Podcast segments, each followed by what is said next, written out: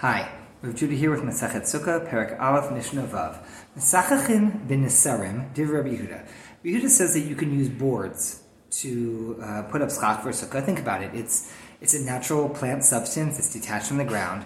The problem is that uh, at a certain point, are boards enough of a finished product building material that they would either be um, considered to be Mikabel Tumah because they're a finished product, or that they're too much like a roof. So Rabbi Yehuda says it's okay. Rabbi Meir Oser. Rabbi Meir says it's forbidden. Turns out, as you go through the Gemara, what you find out is if they're very wide boards, everybody agrees they're no good.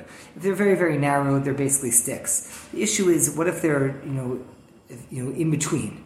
They're basically, uh, you know, less than four tefachim, but more than three tefachim. They're, you know, depending on just how broad, how wide they are, at what point do we consider them to be like a roof? So that's the debate there.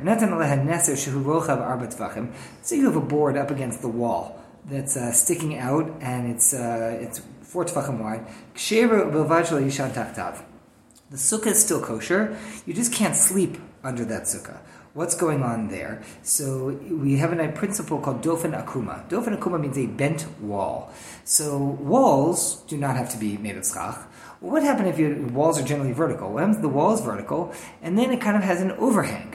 So the overhang is considered an extension of the wall, and so you can't sit under it and be fulfilling the mitzvah of sukkah because you're you're underneath wall, you're not under sukkah.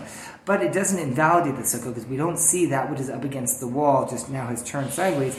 It's just a bent wall. It's not actually be'at schach, but it isn't something that you can sit under. So that's why, like for example, if a house has like a little bit of an overhang, it comes over the sukkah. That space you can't sit under, but it doesn't necessarily invalidate the rest of the sukkah.